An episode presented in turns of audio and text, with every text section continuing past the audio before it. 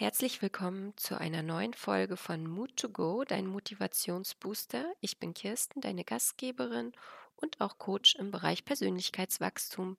Mein Slogan ist, hab Mut zur Veränderung, denn außerhalb deiner Komfortzone findest du Leichtigkeit und Freiheit. Heute sprechen wir über das Thema Handwerk und wie man vom Dachdecker zum Handwerksdenker wird. Und dazu begrüße ich Oliver. Oliver, stell dich gerne noch einmal persönlich vor. Hallo Kirsten, vielen Dank für die Einladung zu deinem Podcast. Ja, kurz zu mir. Ich bin Oliver Oetgen, bin Dachdeckermeister und Unternehmer im Handwerk seit jetzt fast 15 Jahren. Äh, wohne im Kreis Heinsberg und habe meinen Betrieb in Kerpen kurz vor Köln. Erzähl gern einmal von deinem mutigen Schritt ja, es sind äh, vielleicht äh, besser gesagt sogar mehrere kleine mutige Schritte in meinem Leben gewesen. Äh, in der Schulzeit, ja, ich war nicht der Musterschüler. Ich glaube, die feiern heute noch, dass ich nicht mehr in der Schule bin, die Lehrer zumindest. Und ähm, ja, er suchte da aber schon eine alternative ähm, Herausforderung und habe damals mich selbstständig gemacht mit, glaube ich, 16 und habe Events organisiert mit einem Kumpel zusammen und habe damals schon ein Team aufgebaut und äh, ja, ging ja um Aufbau der Veranstaltung, Abbau der Veranstaltung, auch Durchführung der Veranstaltung. Äh, wir haben dann äh, damals ein großes Netzwerk gehabt und naja, das, das hat mich so begleitet bis zum Ende der Schule. Dann, ähm, naja, habe ich eine Ausbildung gemacht, bin studieren gegangen und im Anschluss daran haben dann äh, mein Vater und ich entschieden, dass wir uns gemeinsam selbstständig machen möchten. Und da habe ich dann ähm, ja, den Meister gemacht, um auch tatsächlich nachher in der Handwerksrolle eingetragen werden zu können. Und ja, das war so, war so die schulische Karriere an der Stelle. Und gerade in den letzten Jahren, wenn man so jetzt mal schaut, die letzten ja, fünf Jahre, so ein bisschen äh, abgemildert durch die Pandemie und ein bisschen äh, jetzt auch tatsächlich durch die äh, hohe Inflation und durch die steigenden Preise ein bisschen reduziert, aber war das Thema Fachkräftemangel sehr erheblich und ähm, naja, dann habe ich mich irgendwann auf den Weg gemacht und gesagt, das ist nicht nur ein innerbetriebliches Problem, sondern es ist ein ganzheitliches Problem. Und so ist dann das Projekt äh, unter dem Namen Handwerksdenker entstanden. Mhm. Dann erzähl doch mal, was sich dahinter genau verbirgt. Handwerksdenker ist für mich ähm, ein, ist eine Eigenkreation von mir und bedeutet für mich eigentlich, dass äh, jemand, der im Handwerk tätig ist, eine gewisse Hands-on-Mentalität hat und wirklich äh, in Lösungen denkt und die Sachen anpackt und versucht, es zu verbessern. Und das kombiniere ich halt mit dem Thema ähm, Fachkräftemangel im Handwerk.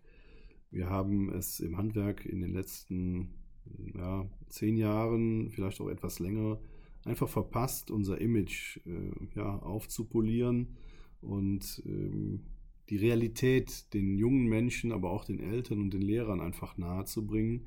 Denn die Realität ist eigentlich sehr rosig, denn wir brauchen das Handwerk, denn ohne Handwerk ist alles nichts, denn äh, muss sich vorstellen, wir haben jetzt 200.000 Fachkräfte, die fehlen. Es wird in den nächsten fünf bis zehn Jahren weiter steigen. Es werden fast eine halbe Million dann sein, äh, die gebraucht werden, wenn wir nicht in irgendeiner Form es schaffen, durch ähm, ja, Besetzung der Positionen oder eben halt durch junge Menschen, die in die Ausbildung gehen, das in, in, in einem gewissen Rahmen zu kompensieren.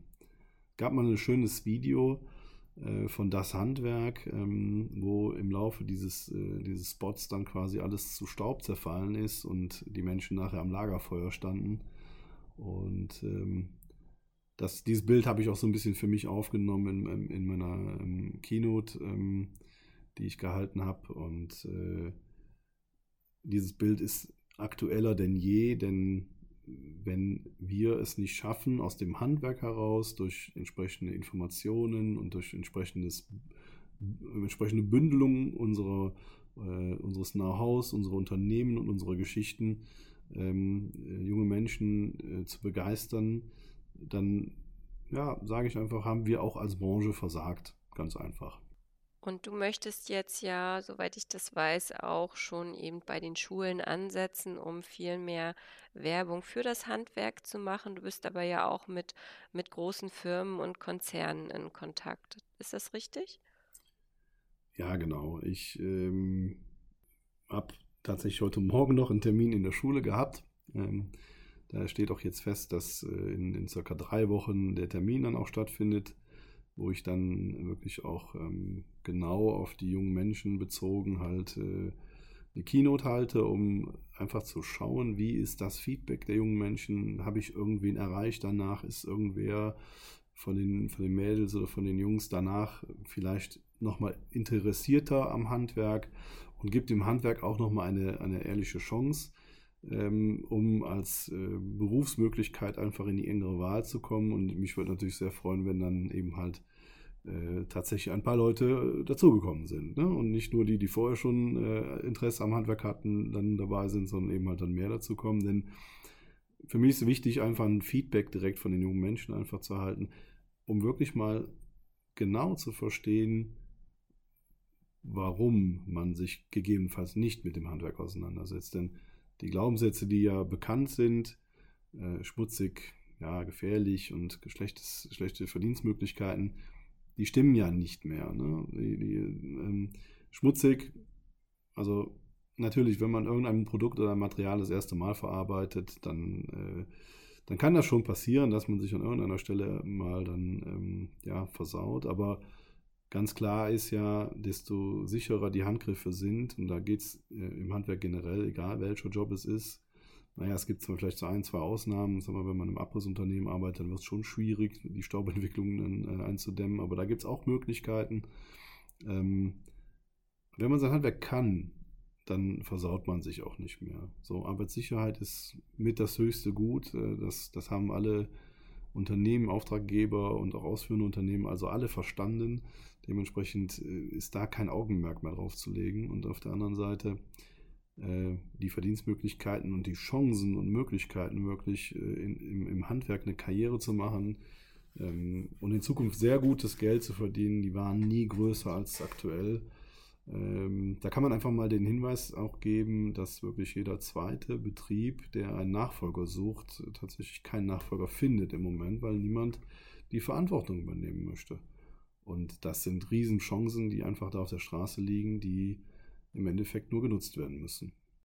Deiner Meinung nach, ähm, wie ist das? Welche ja, Voraussetzungen braucht man denn, um im Handwerk überhaupt einzusteigen?